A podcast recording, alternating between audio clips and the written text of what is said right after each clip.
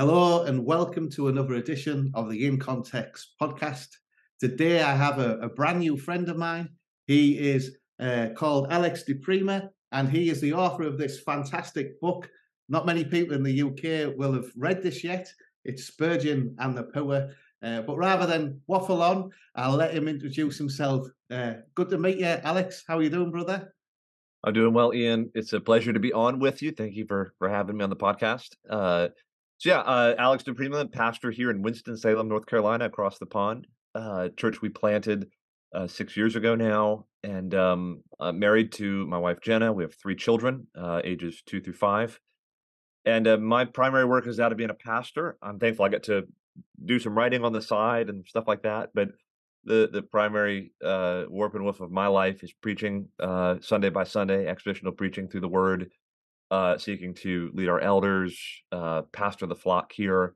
Uh, these have been rich years for us. The Lord has blessed uh, the church that's been planted. We think He's helped us in wonderful ways, and um, and so I feel like I'm doing the thing I was born to do and love to do, and I'm very thankful to God for that. And so, uh, in terms of Spurgeon and the, the book that's recently come out, Spurgeon and the Poor, um, I did doctoral studies here. Uh, I had the, the time and the means to do that. And so invested in looking at Spurgeon in a more intensive way. I'd always loved Spurgeon, appreciated Spurgeon, uh, but especially looked at uh, his social concern, mercy ministries, his evangelical activism, his church planting, all that kind of stuff.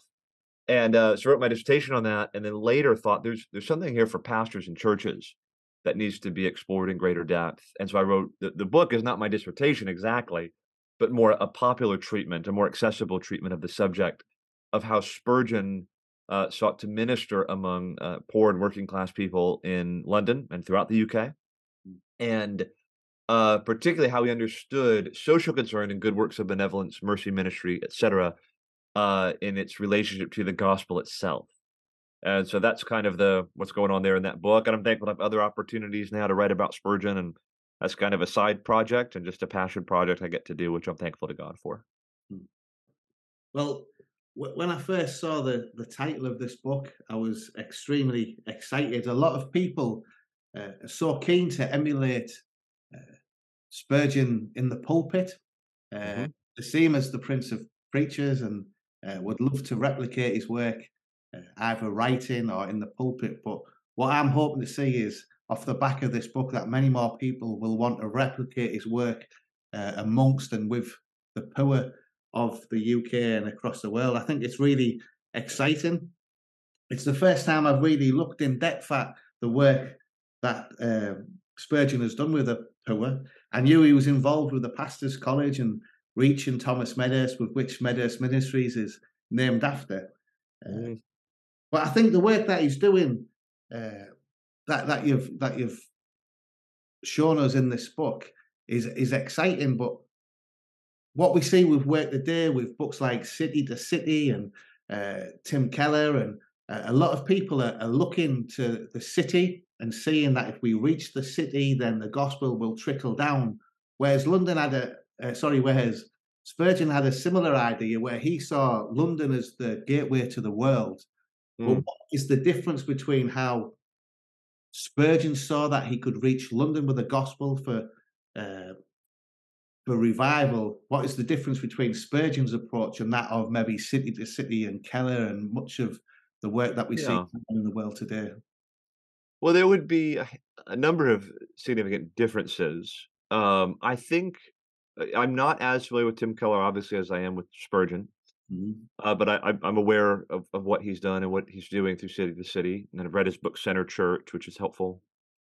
Um, I think those two men would want to see the same thing in terms of the outcome, yeah. and that is uh, churches planted and well established in center cities that become uh, bright shining lights to the rest of the world. And the idea is you kind of work outward from these center cities and in that sense, uh, Spurgeon believed there was a priority, a special priority to reach London.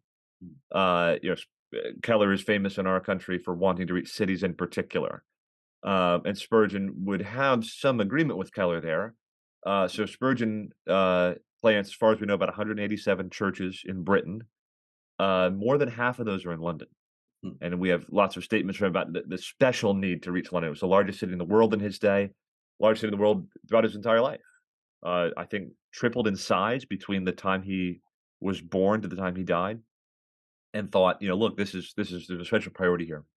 You know, but you emphasize what seems to be a missiological difference between the two men. Uh, in in Keller's case, there is an emphasis on reaching the social elite. Hmm. I don't think to he would not say, I don't think to the neglect of the poor, um, but probably so that we would better be positioned to reach the poor. Hmm. Um, so I think that Keller would see a priority of reaching those who are the primary exponents of culture, um, university training, industry, those kind of things. You reach people in those sectors, and then there will be kind of this trickle down effect that will help transform cities. Maybe there's something to that. Um, Spurgeon's approach was different, though. Spurgeon is in a very different context where the typical person uh, in London uh, is working class. Uh, the typical person in London, many of them would be illiterate uh, or be lacking in basic rudimentary education. And his concern in his context was with elitism and credentialism. That if we don't train pastors from among the working class, from among the people themselves, uh, they're not going to be reached. Uh, these people that Spurgeon's trying to reach in London, uh, they're not going to be reached by academicians or professional scholars or professional ministers who come down from Oxford or Cambridge and want to lecture them about systematic theology or or you know um, different mechanisms for uh, political or social reform.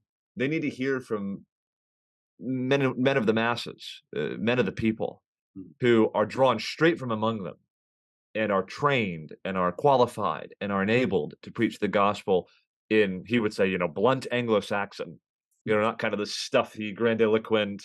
He he talked about preachers have stained glass in their throat, you know, as they preach. He's like, we don't need that. We don't need lecturers. We need men who go right to the heart of the people and such men will be especially uh, fitted, suited hmm. uh, to reach the people. And he thought that that would be the primary mechanism by which revival would come to London. Um, then it could be debated by historians and scholars and missiologists and pastors on which approach is better suited for, say, like London today, which approach has been more fruitful or successful missiologically. But that would be the relevant difference. I do see Keller as emphasizing a kind of top down approach, a trickle down approach, we reach the culture creators, uh, the ones who are influential uh, culturally, and it trickles down. Mm. Spurgeon is going to be much more ground up. Let's go straight to the people and draw out men from among the people who would then be qualified, well suited to lead them. Hmm. Yeah, encouraging, encouraging, yet quite the opposite to what we see in uh, the UK in particular today. Uh, um, in in the US, it would be a mixed bag. Right. Uh, so Keller's approach would definitely be appreciated by many, and there is a priority of many denominations on reaching the cities in particular. Mm. But um, there is also among, especially Baptists, uh, a willingness to receive men who maybe don't come from, you know, highly educated backgrounds, maybe don't even have their seminary training, but nonetheless are qualified, able to preach, and able to pastor. Uh, so it's it's just I think rural ministry in the states, from one angle, is thriving in a lot of ways. Um, and among poorer classes. But um, it's a mixed bag. Mm. Yeah, I think the the only reason I got to preach uh, was because preachers and pastors weren't willing to move to the town where I live and fill the vacancy. sure. So that benefited me in one sense, and in a, in a similar sense, re- reading about Thomas Medhurst uh, prior to setting up Medhurst Ministries, and again reading what we find out about him here in in your book.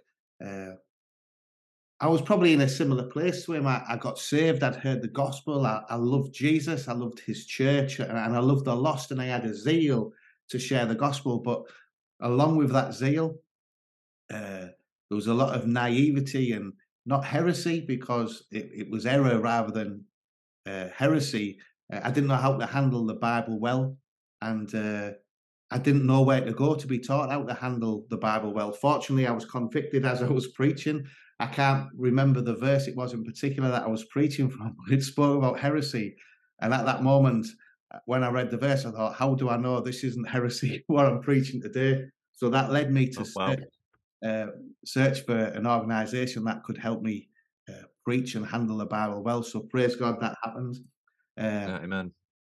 Yeah, but I, I think uh, we see a lot of help for the poor. The church in this country do has a heart for the poor.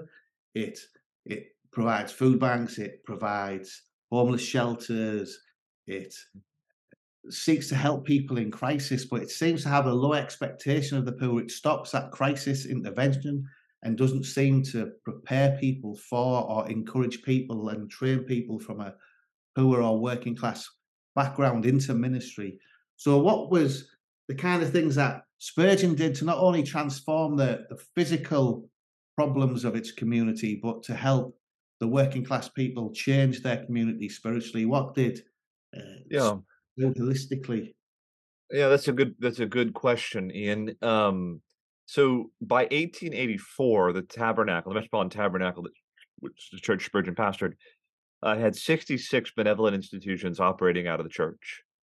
And Spurgeon was intimately involved in, in many of them, most of them even. Now, what should be noted about those ministries, I mean, they, they encompass practically every area of human need mm. orphanage, uh, pastor's training college, evening classes for remedial education for working class folks. He did the food banks, the clothing banks, ministries to police officers, prostitutes, subsidized housing for widows, um, all kinds of things. But there, there should be a couple things that are said here about how he viewed those ministries operating and what long term or even primary function they served. He believed that there was an inherent good in relieving human suffering and need, that, that just giving a cup of cold water, even if it's not attached to a gospel tract, is just a good thing to do. Christians should be known to be kind and benevolent and generous, and we should want to alleviate human suffering in all its forms. But with almost all of those ministries, he connected them. Uh, there are two things that should be n- noted here. He connected them in some way to gospel proclamation. So none of the ministries I'm aware of were simply about offering material aid or or uh, you know, physical relief only. Uh, so uh, it was not just about providing for some need or element of deprivation in society. He so he has many street missions, children's ministries, ragged schools, Sunday schools. In those settings, there's always going to be some some kind of evangelistic presentation or the preaching of the gospel or presentation of the truth. Uh, that happened in the orphanage. The kids were not only taught reading, writing, and arithmetic; they were given religious instruction. Uh, there were efforts to kind of draw those from the benevolent ministries into the life of the church. So, meetings of the Blind Society, for example, were held at the tabernacle. They might have a brother from the pastor's college come and maybe give a 10 minute, you know, short sermon. And then, you know, members of the tabernacle would sit among the people and talk to them, get to know them, that kind of thing. So there was an effort to bring word and deed together. He, he didn't just want, Spurgeon did not just want to see lots of good deeds done, though he wanted to see that. Uh, he wanted to see the word attached to it. So he would reject the idea, that quote that's often attributed to Francis of Assisi, which I don't think he ever said, you know, mm. which is you know, preach the gospel, use words if necessary. He would say, well, there, you can't preach the gospel without words. We can't just do good in the city by, you know, clothing people and feeding people and helping people. We need to bring them to Christ. That's the ultimate good we can do anybody. And all that other good is useless if we never ultimately point them to Jesus. So there was always gospel proclamation in some sense brought to the table in the benevolent ministries, but also the ministries were highly personal. Mm. So what I mean by that is there was always a member of the tabernacle somehow involved in an intimate way in these ministries. Whether they're the ones, you know, mentoring students and teaching classes, or the ones trying to provide aid to the widows that were, you know, supported through the almshouses, or you know, whatever, there were members of the church who were connected in a personal way with these people. Uh, and the reason for that, uh, emphasizing such a personal touch to these ministries, was to try to put people in contact with Christian people so that people would appreciate this is a distinctly Christian witness. And those people, in the course of conversation, in the course of their benevolent ministry, mercy ministry, could develop relationships and contacts and share ultimately, eventually, the gospel reasons undergirding their you know benevolent aid and, and mercy ministry. So I don't think Spurgeon would be happy if we just, you know, dug wells in Africa in an impersonal way, you know, that never involved any sort of commending of the gospel or connecting that ministry to the gospel itself. He's for digging wells in Africa if it's done in a way that commends Christ, his gospel, it's personal. This is the Christian community doing this work. So he'd want to see benevolent ministry ultimately serve gospel ministry. He'd want to see those people that he helped ultimately brought into the life of the church. That would be the goal. It wouldn't be a condition for extending aid, but it would be a goal or object in extending aid. Mm. Yeah, and it's it's sad. I, I recently had to do a paper on uh, what each ministry could learn from one another. It was saying like the distinct ministries of church planting and community transformation, and I'm like, well, there shouldn't be distinct. yeah. Oh, absolutely. Yeah. Spurgeon would insist on that. He would say that the church is the hope of the world. Yeah. And these local churches are to be these these cities on a hill, these bright and shining lights that are known for ministry of word and deed. And they will be, if there's going to be any transformation of a city or a, a, a town or village, uh, it will have to come through genuine revival where people are converted, brought into the church, and um, all that kind of stuff. And again, it, it, it it shocked me. I don't know why it did shock me. I'm a, I'm a pastor myself, so I know what being a pastor's like, and I know that what I say, uh, some of the congregation might agree with, and many might not. So I, I, I don't know why I was surprised when I found out some of his own congregation would often disagree with some of his ideas, and in particular with Thomas Medhurst. Uh, I just presumed that if somebody got saved under Spurgeon's ministry and they wanted to preach, they'd be encouraged. But tell me a little bit about Thomas Medhurst, about his struggles, and and maybe some of the battles that Spurgeon faced in getting his holistic ministry to local uh, church planting and community transformation happening. Yeah, well, you know, Thomas Medhurst. So Spurgeon starts a ministry known as the Pastors College, which is a training college for men pursuing pastoral ministry.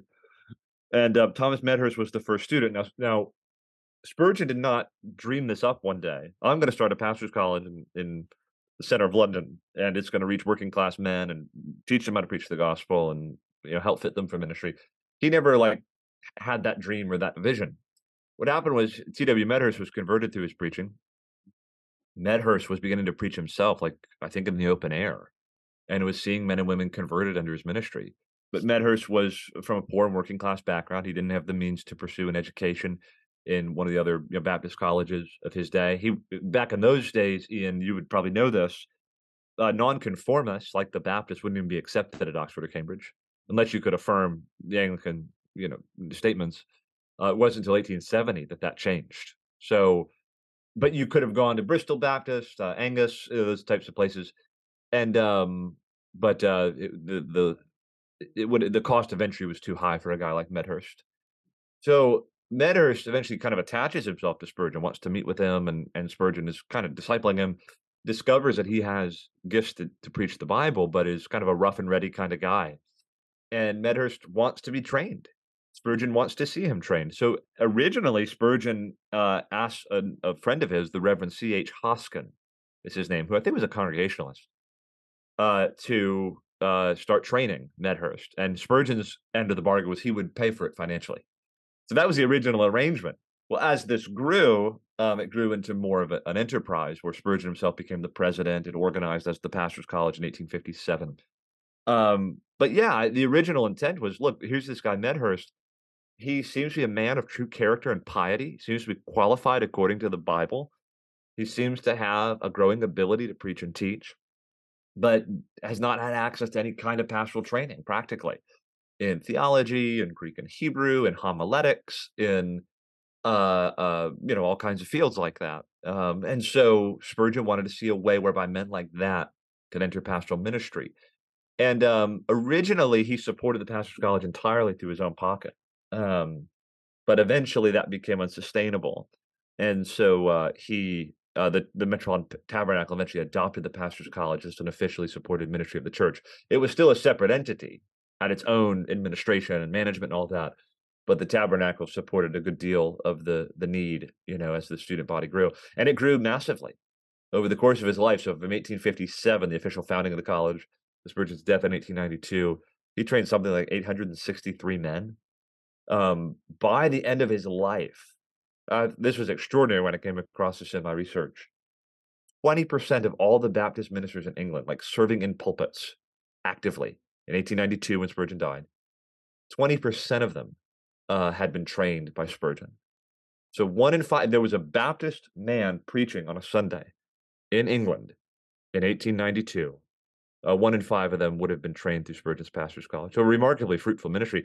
And many of these men uh, pastored in London. Many of them pastored in rural areas. Spurgeon had a heart for rural areas. He saw the cities as strategic, but had a heart for rural ministry. He himself began in rural ministry. Uh, so many of them are in towns and villages across the country. Um, and some of them are occupying very prominent pulpits. Uh, so some of them pastor like in Cambridge at St. Andrew Street Baptist Church, which is where Spurgeon taught Sunday school when he was a kid. Uh, and then some of them are large church plants, like where Archibald Brown pastored in the East London Tabernacle. Mm. Um, thousands of people at that church. So uh, many of these men became quite influential in their own ministries. Yeah. Wow. So, so these men would have been working class men. So 20% of the Baptist preachers were working class at that time? Well, I would say probably the majority of the men who studied at the pastor's college were working class men. But Spurgeon was willing to receive men who had an academic background. But he, this is the interesting point, Ian. He just says, you know, your degrees and and credentials mm. mean nothing in terms of your qualifications to study at this institution. So he wasn't he wasn't against having credentials. His own brother, James Archer Spurgeon, who became his associate pastor in 1867 or 68, uh, he he had uh, terminal degrees uh, pursued you know more scholarship. He wasn't against that, yeah. but it just it, it it didn't phase him. It wasn't it wasn't a, a, factor for him in terms of whether or not you could study at this school. And I do think it would be valid to say, Ian, he seemed to have a preference to bring in working class men. So of those 863 men, I haven't done the math, but my guess would be the majority of them were drawn from the working class mm. and did not have uh, degrees before they entered the pastor's college. But some of them we know certainly did um, but it wasn't a requirement at all, and it didn't increase your standing or your odds of getting into into the degree. We could talk about the requirements of admission. I mean, from one sense, from one angle, they were quite low in terms of financial or educational background. They were high in other respects, and maybe we could talk about that. Yeah, yeah, no, that that is interesting because I think the church in the UK struggles with the working class and people from my background and the requirements. Uh, are either too high, as in, so for me, I couldn't get, I couldn't train to be a pastor because I didn't have a degree. So I, I struggled to find seminary training or any training online or distance that I could do. And even when I found stuff, I struggled to to afford to pay for it. So that, oh. that so I was uh, similar to why uh, the pastors' college was started was people were barred from ministry because of educational or financial background. But then what I also find is other people, the bars are set too low where they're just expected people from my background to uh, be served by the church to to come and have their needs met where the bar is set very low there's no expectation for people to be discipled to show a sanctification to show oh, right. ministry training for deacons or elders or for, for pastors so yeah what was the balance like for oh. Spurgeon to enable all people to train to have an expectation of godliness, but also let the class have no impact on who becomes. Yeah. Yeah. Well, well, you know, so uh, like I said, the standards were high and low from different perspectives. The standards were very low for admission from the standpoint of educational background or financial ability. So, what I mean by that is it was not a um, a demerit if you came to Spurgeon with no educational background. Some of the men who entered the college were actually illiterate; they couldn't read, and he taught them to read. Um, now he believes in an educated ministry. You're going to come here and get educated. So those guys were required to do remedial education. These men were taught Greek and Hebrew. They were encouraged to read the classics. I mean, they, he wanted an educated ministry, but that wasn't a requirement in terms of admission to the college. And he thought, oh, uh, look, are the only qualified men in the world from among people who could afford you know, uh, distinguished degrees? Of course not. Uh, what qualifies a man is not uh, his financial or educational ability.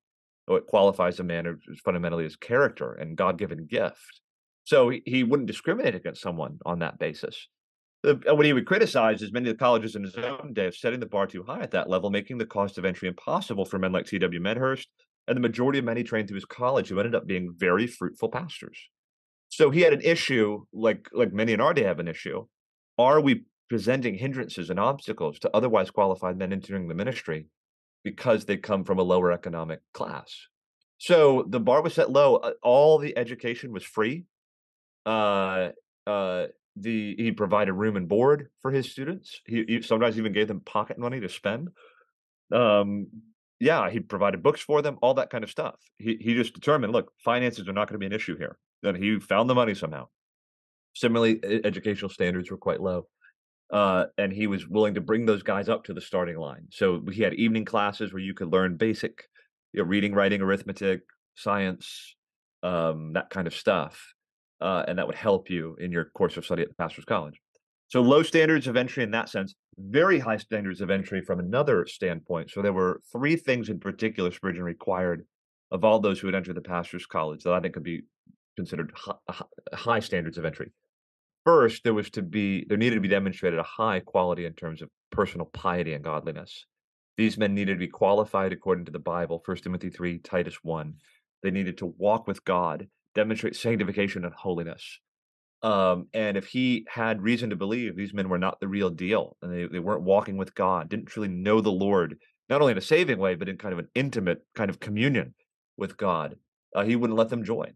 He, he wanted men who were known for evident uh, piety, personal communion with God, clear a virtue and character and integrity that marked them according to the qualifications we have in the Bible. And if he didn't think that was present, and he would not only would he make his own assessment, he would send visitors around to inquire about the man in terms of his own character.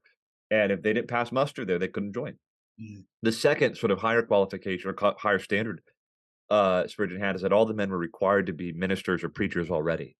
And not necessarily in that they had been formally recognized for that office, but like Medhurst, they had done preaching. They were not inexperienced. Typically, he required two years of active church work of some kind, whether that was preaching, evangelism, organized Bible studies. These were men who were workers for Christ and had demonstrated that in their track record. Uh, he says, We don't want genteel loiterers, he said. You know, we want working men. The men who have done nothing up to the time of their admission to the college are not allowed in. And so, if these men did not have experience preaching, evangelizing, teaching the Bible in some way, he wouldn't have accepted them. And and along those lines, uh, he would expect to see some conversion work uh, under their ministries. Not in that he felt guys can engineer the fruit of conversion, but he viewed that as kind of the normal, kind of typical seal uh, that was um, uh, given to a man's ministry. Um, so, what did I mention? I said uh, uh, the character qualifications being high, personal piety being high, uh, also uh, involved in some measure of preaching experience. And then uh, the third one would be churchmanship. So these guys were actively involved in local churches. They were engaged in a meaningful way at the level of church involvement, were known among their pastors and other church members and all of that. Uh, so these things were to be kind of kind of leading indicators for Spurgeon uh, on whether or not a man was qualified to study at the college. So high and low from different different perspectives. Convicting and challenging, I dread to think what he would have found out if he sent some sent someone to speak to my neighbours. yeah, yeah, right, sure, yeah. yeah. Well, well, well. For for Spurgeon, it was it was. I think I think he was conditioned primarily by the Bible. Uh, if we if we if the Bible, we don't need Spurgeon to be our our north star. The Bible is our north star, and if the Bible is our north star, what will we value? Not credentialism and professional ministerialism and you know guys' business acumen or degrees. We're going to value character we're going to value churchmanship. We're going to value spiritual gifting that comes from the Lord Himself. Those are the things the Bible clearly states in numbers of places to be what make for qualified pastors. And I think Spurgeon's his his his perspectives were regulated by the Bible in that respect. Now, if I could say, Ian, Spurgeon was not anti-education. Yeah, he was yeah. not anti-intellectual. He himself, though he didn't go to college, encouraged men to go to college. Mm. He was a spectacular autodidact. He read prodigiously, he had one of the largest libraries among ministers in England, mastered that library. He knew Greek and Hebrew himself. He read poetry, read the classics. You know, he's so he's not saying he wants he wants these men to grow in their intellectual abilities and in their educational abilities. But in terms of letting a man begin to study, why should we require that he meet certain marks educationally before he enter in? That that would be his concern. So how did he protect against what happened to me. So I, I came from an uneducated background. I, joined a church that was predominantly middle class, professional, and, and academic. I then started training alongside middle class academics. And I suddenly found myself rejecting the culture that I came from in favor for assimilating to the new culture that I joined and prizing things that were which were good, but at the expense of good things from my previous culture. I started dressing differently, uh, mm. talking differently, uh, talking differently enough for me to still be different within the church. There was I, wasn't fully endeared by the church that I joined, but I was an alien to the people that I'd left behind. So my ministry suffered uh, for a period of time, uh, and and my own walk suffered because I felt an alien within the church and within my local community. So how did Spurgeon manage to retain that authenticity, the working man's mm. culture that he prized for reaching other working men, yet help them embrace and and and, and kind of bring a, a semi assimilation so they accepted the good things from academia, yet mm-hmm. retain mm. good things from their own culture. Yeah, that's an excellent question, and I, have never been asked that, uh, nor have I thought about it extensively. So I'd have to think more before giving like a really well considered answer. A couple of things come quickly to mind. I think given the character and culture of the pastor's college, that wasn't a huge temptation. Mm. So my own seminary experience, I'm not knocking my seminary. I had a wonderful seminary experience here in the States. But um there was a temptation as I was getting educated, you know, kind of academia and scholarly work and the allure of all of that and the prestige of all of that did become something to be desired. I was aiming for pastoral ministry, not scholarly work. But you know, as as I made inroads in that world, I thought, wow, wouldn't this be nice? Couldn't this be you know? And um, that that was not the fault of my seminary, but it, it was enticing. Yeah. Not a lot of men at the pastors' college are doing that. Some of them went on to be professors, actually, a few of them at least. But um, what what seemed to be valued among Spurgeon and his men in that network was serious church work, mm. um, church planting, evangelism, reaching the lost, reaching the poor. That was the culture so I don't think there were many temptations to, yeah, become a kind of fine gentleman. And all of a sudden, this guy, you know, with a Cockney accent, you know, all of a sudden is wanting to, you know, uh, meet with professors over at Cambridge or something like that. He wanted to do church work. Um, no offense to Cambridge professors um, or folks with Cockney accents. Um, but yeah, so I think I think um, that was the culture. But I think Spurgeon himself was the the grand model for these guys. Spurgeon had very famous and distinguished friends. Mm-hmm. Uh, William Gladstone was a close friend who would visit Spurgeon in his home. Uh, John Ruskin, the great social critic and literary guy, was very close with Spurgeon. I mean, he, had uh, uh, uh, uh, prime ministers and members of parliament who would come and hear him preach on a regular basis. President from this country, wasn't quite president yet, James A. Garfield, came and visited the tabernacle and would meet with Spurgeon in his vestry he knew how to talk to gentlemen and he knew how to speak to the issues of the day and he knew how to deal in the realm of academic discussion and debate but he never lost his touch with the people. Mm. and so i think you the men you know spurgeon was so he's larger than life and these men adored spurgeon. I think he provided them an example of how you can navigate different social situations without losing yourself. It really is amazing to consider how spurgeon became an international celebrity and yet he never lost i think the essence of who he was. He never to use the, the term we use here he never sold out. Yeah. um and he never lost touch with the people and that's what i think uh so i think you have that modeled by the president by the major figure the major paradigm and then the culture of the institution was such that i don't think guys were tempted very much uh, there was not much to be gained. You wouldn't gain much approval by altering who you were. Mm. Um, you wanted to be prepared and then sent back out and that was the culture and climate of the college. Mm, yeah. But I, I want to think about that more. It's a really good question.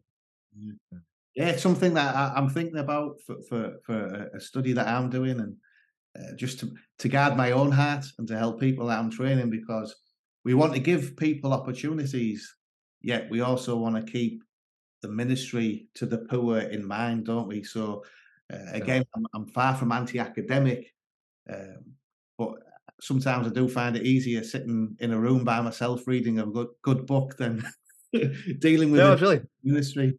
Well, I, will share from my own testimony. I, I, came from a working class background. Neither of my parents went to college. Uh, I worked in a, a, plant for seven, eight years, a factory. Um, and getting a PhD was not in the cards for me. It, it's insane that that ever happened. Mm. And I noticed myself changing. And there's vocabulary I use now that I didn't use before. And um, I have wondered at times, does my own ministry appeal more so to educated classes than it would uneducated classes? And I've had to explore that in my own heart and life, my own ministry. Spurgeon would not encourage us to try to, we're not, we're not necessarily trying to reach any particular class. We want to reach all men, you know?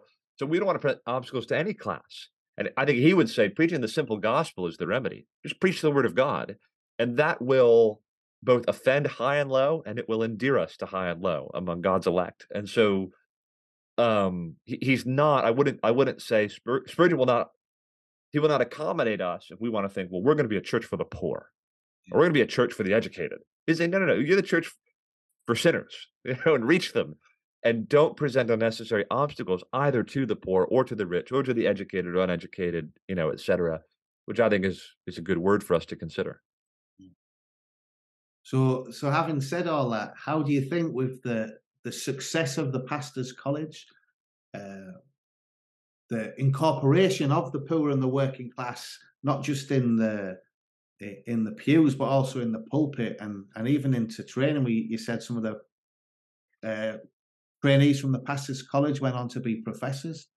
What do you think's changed over the last couple of hundred years then between uh, the UK church uh, as it is today, which consists of I think eighty percent of churchgoers, uh, middle class with a with a university degree, and that's Mm.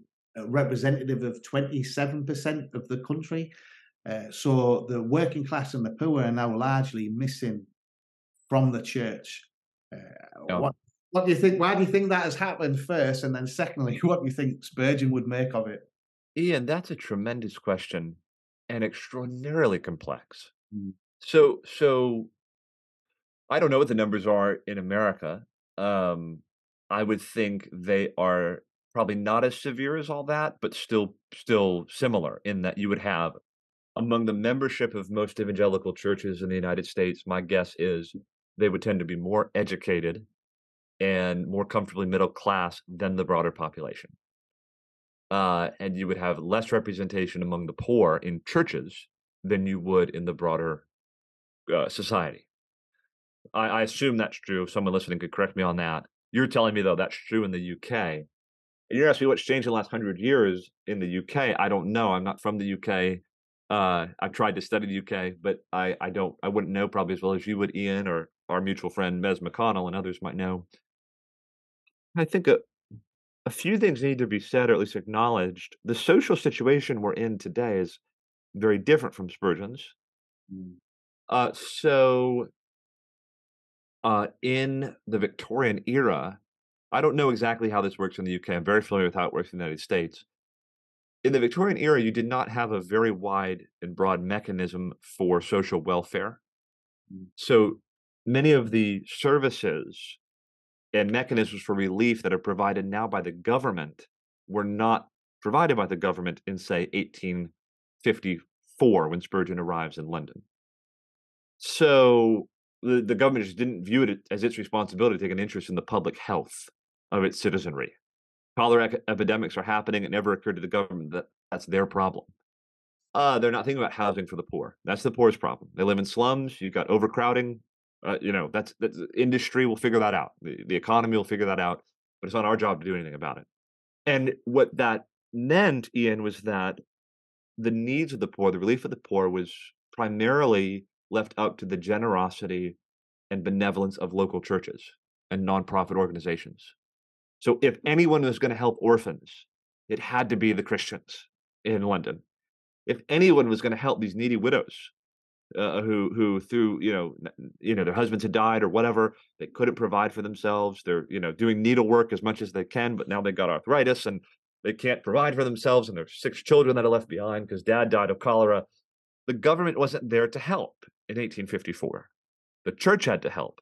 So i think that made that created stronger contact between the church and the lower classes. Whereas now that work or that um, involvement is primarily the work of the government at least it is in the united states i imagine to a large degree in the uk So the church has been replaced in that sense. Now, I say it's complicated. Is that necessarily bad or wrong?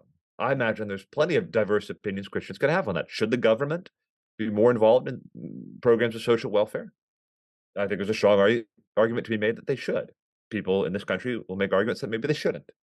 Um, but you can see, at least socially speaking, I'm not talking about Bible verses now. I'm just talking about historically, socially. The church has less contact with the poor because the government now has primary contact with the poor at the level of social relief. So that's one contextual factor that complicates this equation. Now, this is one in even as I think about this and, and say this, I think this would be controversial and could be seen as elitist, and I don't mean it to be. My background, my undergraduate degree was in finance and economics, and I've given a lot of study to that uh, privately over the years. And I do think this just needs to be acknowledged. I'm just, I, I assume we're after real solutions here, right? And real answers. I think this could this this could offend some, but I think it needs to be taken on. The reality is, I'll just speak for the United States. The reality is, typically, those who are active members in evangelical churches tend to pursue those qualities and characteristics that tend toward economic betterment. Okay?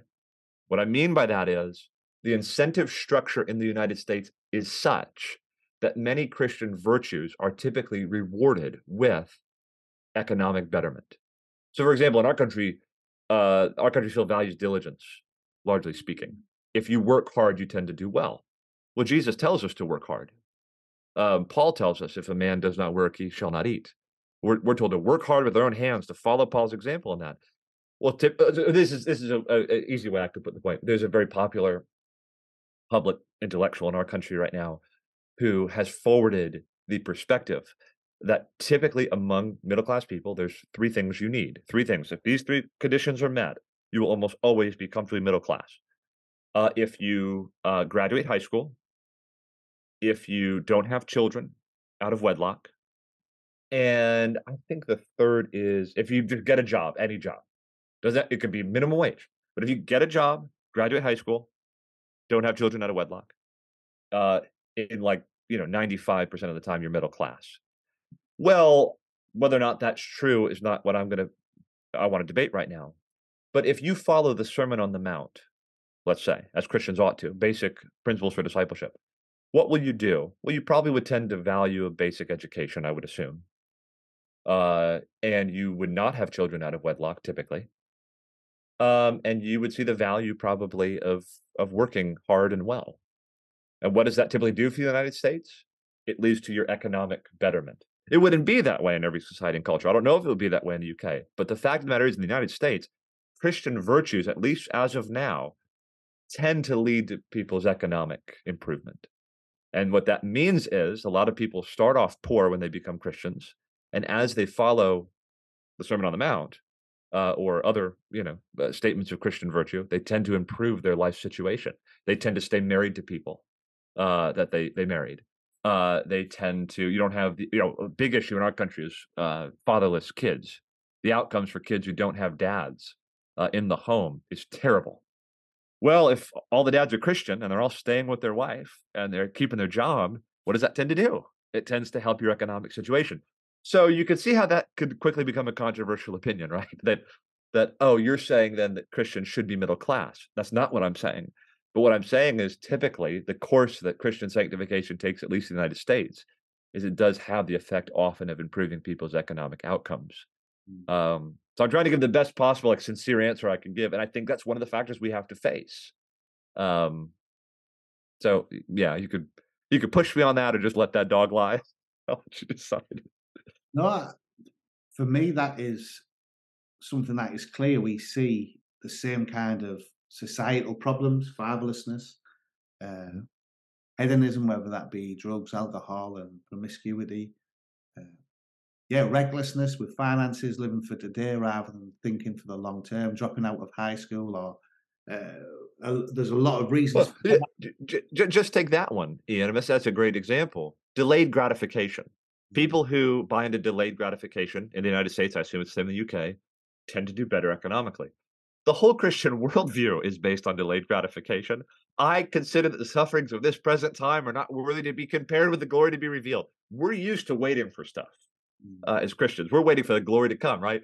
So yeah, that what does that bleed down into? I think there's probably a principle for a lot of Christians that they're willing to wait on uh, money to compound interest. You know, uh, they're willing to wait to study hard so they might have the payoff when they, you know. I think that's a factor that just needs to be considered. But it presents missiological difficulties, doesn't it? Because you do have what you're acknowledging a membership that is broadly middle class and a lower class or a poorer class that feels shut out by the church and that their concerns are not valued. And again, I'm not making any value judgments now. I'm just saying, yeah, that's a situation that probably has been created. What should the church do about it is a very earnest question. And my book is written in part to speak into that question. I think there are things we can do to reach poorer people. And there are obstacles we unnecessarily erect in the path of lower class, uh, uh, lower classes uh, to access the gospel and have a place in the church. And Spurgeon would have things to say to us, but you see, his, his context is very different. The the situation in London in 1855 is different from our situation today, and that needs to be taken on if any meaningful solutions are going to be put forward. I think in the UK, the way things are going, it won't be long before we're back to how the situation is the same as to Spurgeon's day, just with the state of the National Health Service and uh, since COVID and constant mismanagement by every secular uh, government that's been in, whether it was Labour or Conservative, each government have managed to disrupt uh, society for the negative rather than for the better. But I, I, I agree with that. I, I, I, look at three reasons for the church not reaching the middle, uh, the working class. First of all, I think the social problems, the social problems being poverty. A lot of Christians are middle class, so we don't have Christian neighbours to share the gospel with us. We don't have Christian colleagues that we work alongside to share the gospel with us. We don't have yes. uh, Christian school children. Uh, most of the most of the uh, outreach, the finance spent on outreach is at university work or following the city to city model, model with the trickle down thing. So mm-hmm. most people being reached with the gospel and middle class. So there's the social aspect, the structural. So uh, most of the money is spent on again planting churches in middle class areas. Uh, yes, certainly. Uh, training middle class pastors to reach middle class communities. So there's the structural things. It's difficult for somebody from our background to to train and and, and be accepted on that ministry journey. But also there's that self-inflicted. So for me, what I've noticed is a lot of people who've got saved through our church have come with uh, chaotic backgrounds. So many of people have died shortly after being saved because of the consequences of their previous lifestyle, whether that's alcoholism or, or drug oh. uh, there's also people who are on the sanctification journey but end up back in prison because of the lifestyle that we're living, living or have, overdosed. And then there's also that spiritual rejection that poor people reject Jesus as much as rich people. So yeah, it, right. it's complex. It, it, I think there's three layers, but I think the saddest thing that misses that is missing. So I'm not blaming middle class. I'm saying, look, there's a responsibility for the poor. There's a responsibility for the, for the middle class, uh, for, for why the church is failing to reach the poor. But sadly, there doesn't seem to be that emphasis that Spurgeon had to acknowledge the gifts that poor Christians bring to the church to, mm. to reach it. You mentioned that some of these preachers were preaching that not just to the working class, but were preaching to the middle class and to the elite as well. They were accepted in Christ as equals, even though they came from a, a class background. And I do think there's that. Yeah, that that is one of the differences that can be changed and can be changed. I agree. Yeah, and so all the reasons you just mentioned, Ian, contributing to the problem, I think are all valid. I, I would agree with all of them. I, as as you're acknowledging, you know, I'm saying also it's the reasons why we have this problem are multivariate. There are several different factors at play here and um, so I think we need to eschew simplistic answers. This is a, a complex issue, and uh, that shouldn't da- daunt us into putting forward solutions. But we need to really go after the issues here. You know, one thing I will say. So, so here's here's something the Baptists did in this country that could be tried. Spurgeon certainly did it, um, but it has its pros and cons. Baptists have done so well in America in part because they made the requirements for entering the ministry low from an educational standpoint. So we have way more Baptists now than we do uh, Presbyterians. Uh, the PCA is microscopically small. The Presbyterian Church in America, uh, or even the Orthodox Presbyterian Church, some of the other offshoot groups, uh, very small compared to the number of, say, Southern Baptists. That's the big Baptist denomination here. Mm-hmm. Part of the reason for that is we don't require you to have an MDiv to be a pastor. Yeah. We don't require that you must know Greek and Hebrew in order to be a pastor. Well, the Presbyterians typically do, at least Presbyterians in our local presbytery. Um, I'm, not, I'm a Baptist myself, but I mean, in the local presbytery in my city, you have to pass ordination exams at the level of the presbytery, and you have to know Greek and Hebrew in order to be a teaching pastor. And you typically have to have a master's degree. And for that reason, what do Presbyterians have? They have a much more educated ministry. Good for them. Uh, but they have fewer men in their schools, fewer men pursuing training. Well, the Baptists have way more available preachers, you know, um, and for that reason are, are, probably reaching more people and are um, much larger in numbers. Um, but that said, the Baptists cause way more problems, it seems, than the Presbyterians do. the, the, the Baptists are the ones that are so often heterodox. You talked about preaching, wondering, am I a heretic, right? um, because we don't have higher academic and educational standards, like you don't have to have a seminary degree to be licensed as a preacher in a Baptist church. A lot of those guys end up being goofballs. You know, they end up being guys that really should not be preaching. And so a lot of bad things can happen. The kind of rank revivalism we saw in this country that was fueled primarily by Baptists, who um, w- were often men that did not have uh, significant pastoral training. So again, you see the problem super complex. I mm-hmm. tend to agree Baptists have it right in that you shouldn't require certain educational standards in order to be a pastor. But I'm with Spurgeon in that those three basic qualifications he had a high degree of piety and character, proven churchmanship, and spirit given gifts to actually pastor the church and preach the Bible and all that those need to be present. So, um, as with most things, Ian, I'm I'm I want I'm on Spurgeon's side. you know, I think there's well, much we can learn from him. Spurgeon found spiritual fathers for these men, didn't he? Amen. He, exactly so. He mentored them. He found that that congregational guy to come in. He utilized other men to come in and mentor these men spiritually and disciple them and keep them accountable. And I think that's another thing we miss within the church. This kind of uh, it's relational.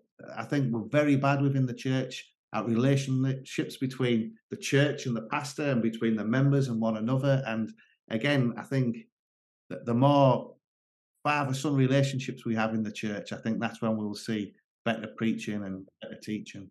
Yeah. Well, Spurgeon himself had an extraordinary capacity to disciple men and father men as well. So a lot of these guys were under his tutelage. I mean, he he it's amazing how many men he was able to maintain intimate friendships with. There was a time, I'll, I'll tell you just a quick story in the 1860s, late 1860s. He writes a personal handwritten letter to every child of every student or graduate of the pastor's college, which at that point had been over 100. You know, he, he's, just extraordinary the, the things he was able to do. And he knew their names and he wrote letters to them. And um, so I think that's a big factor as well. We don't have a Spurgeon you know, uh, helping to train these men and mentor these men and model things for these men. What do you think? Not only don't we have a Spurgeon, but I think we've got too many snowflakes who probably Spurgeon. I think that's probably true. I wonder if Spurgeon, if the if the world would receive Spurgeon in the same way. In many ways, and I might mention this in the book, I can't remember, but it's like London was ready for Spurgeon. Mm. London was was prepared to receive a man like a Spurgeon. So he he came to London at an auspicious time. And um, Lord's providence, we understand, was over all of that. Definitely. Well, it's funny because I'm, I'm passionate about the working class being reached with the gospel, about uh, the working class being used for the sake of the gospel. And uh, I'm also trying to be balanced in the past probably I came across as aggressive or angry, but even now, as I try and be balanced, as I try and watch my tone and my my hand gestures, people will still accuse me of being angry or aggressive mm. when when talking about inequality within the church. Uh, mm. how do you think people would handle Spurgeon today? Then his his reviews. Well, uh, Spurgeon was often criticized for all kinds of things. Spurgeon Spurgeon would speak very directly when he felt um, burdened about something.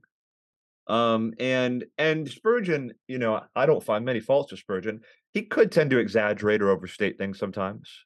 Um, he could be a little too sweeping in his denunciations, and of course that needs to be avoided. He he grew more temperate as time went on and and more patient and forbearing. But um I think I think on the whole people would find like uh, speaking of in my own town, his concerns over elitism and credentialism and um, a sort of prejudice against the working class. I think he spoke to those issues so helpfully and profitably and carefully that people would largely receive him on that point. I think people, I think he would get behind networks and associations and ministries that are helping to promote work among the working class, that are training men from among the working class, planting churches in working class contexts. I think he would still speak out against elitism in our day, but I don't think he would give uh, credence to those who want to say everything that's done in middle class ministry is bad or wrong, which I know you, you don't think that, Ian. I don't think that either. Um, so I don't think he would offend people at that level. I think much of what he's after among reaching needy people from from the working class, I think our context would receive that pretty well. And I think what, what we don't have, Ian, again, it's complex. We don't have great champions for this kind of ministry, but I think there's a vacuum there. Uh, so I'm delighted to. Uh, I've been getting more acquainted with your ministry, Medhurst Ministries. Uh, 20 schemes, what Mez and those brothers are doing. There are networks and associations rising up in this country who are involved in this kind of work. Um, I think, but I think more needs to be done. And what I'm hearing from my friends and contacts, even before the book came out, and especially after, is there's a vacuum here, mm. and there needs to be more attention given to this. And I think there will be more attention given to it in the days ahead in, in, in the US and I hope in the UK also. Yeah, Awesome. You you may yeah you may know this the support of a lot of the ministries that you you and others are about. I don't know if this would be true for Medhurst Ministries, but but uh, it's true of a lot of groups like Twenty Schemes and others um, in other countries. A lot of the support for those ministries comes from America. Mm-hmm. I mean that's kind of I mean lots of support for every kind of ministry comes from America, but there is a desire to see ministry among the working class and poorer classes. Mm-hmm. And um, we just don't have as well developed ministries like that in our country. But I think there's a, a hunger and an appetite for more of that. Yeah. Oh no, we're very grateful for the support we have from the US. Uh, just prayer support in particular, but also the financial and and we, we have people flying over at their own expense to support the work we're doing. And yeah, it's amazing, really encouraged. And uh, we'll get the same traction and support that we have in the US uh, replicated within the UK as well. So hopefully, people listening to this podcast might follow yeah. follow suit. Yeah, we we in the states too. I'll say, you know, we're suspicious, understandably, of celebrity preachers. Yeah. Um, a, a lot of highly visible men. Have discredited themselves and disqualified themselves, and there's growing suspicion of these kind of big figures, you know, and that is valid and understandable. I also think it wouldn't be wrong to pray that the Lord raise up a Spurgeon again. He was a bright and shining light, used for extraordinary good. Here we are 150 years later, we're still talking about him, writing books about him, and he's helping us pastor our churches better and lead our churches better. Maybe the Lord will raise up a man like a Spurgeon who could be a champion for this kind of ministry. I'm praying for that. I know I'm I'm not that guy. I don't have the gifts of a Spurgeon. But the book was, you know, Spurgeon and the Poor was an effort of me kind of waving that flag, saying, hey, there's there's a paradigm here. There's someone who was doing this, who had a, a ministry of word and deed in the city that was profoundly fruitful and the Lord blessed. Well, could there be ways we can do that now again? So in that sense, I hope the book provokes others to think more about this. Mm. And um, and we should pray the Lord would raise up men like Spurgeon again. Well, it provoked and convicted me because uh, I've often, like many preachers, aspired to be like preacher uh, Spurgeon as a preacher in the pulpit.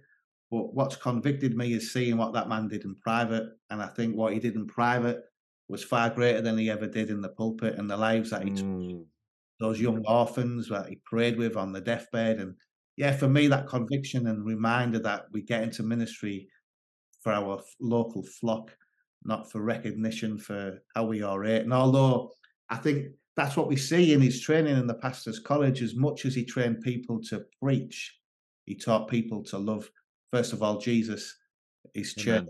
and then the lost, didn't he? Yeah, amen. Amen. Yeah, he's a tremendous example to us in that respect. Spurgeon was in private what you would hope he would be based mm. on what you know of him in public. And most of these stories we have of him, Ian, hundreds and hundreds of stories of numerous acts of individual kindness and love and benevolence and charity. We only know about them after his death. As friends start telling, you know, hey, you know, students talking about ways he ministered to their families over the years. Uh, orphans who were telling stories about when Mr. Spurgeon visited them when they were in the infirmary and all this kind of stuff. So yeah, he was he was a, a greater and grander man, I think, in private, even than he was in public. Awesome. Well, I could chat to you all day. It's been fascinating uh, speaking with you. It's been awesome reading your book. Do you know when this is going to be out? Other than on in Amazon in the UK, have you got any plans? It should, I, I believe it's uh, on Amazon in the UK now. Uh, Yeah. We're recording this April 25th. It should be out now. It's available in the UK. I know that from a couple of other places, but it should be on Amazon in the UK. Because I think I got mine sent from America. So Okay. Yeah. yeah. Yeah, it's great. You can get it in the UK now. I'll put a link on to the YouTube channel where you can buy the book and also to the podcast channel as well. But Alex, I really appreciate your time. It's been an absolute blessing and it's been fascinating. Ian, this has been a delight. Thanks for having me on.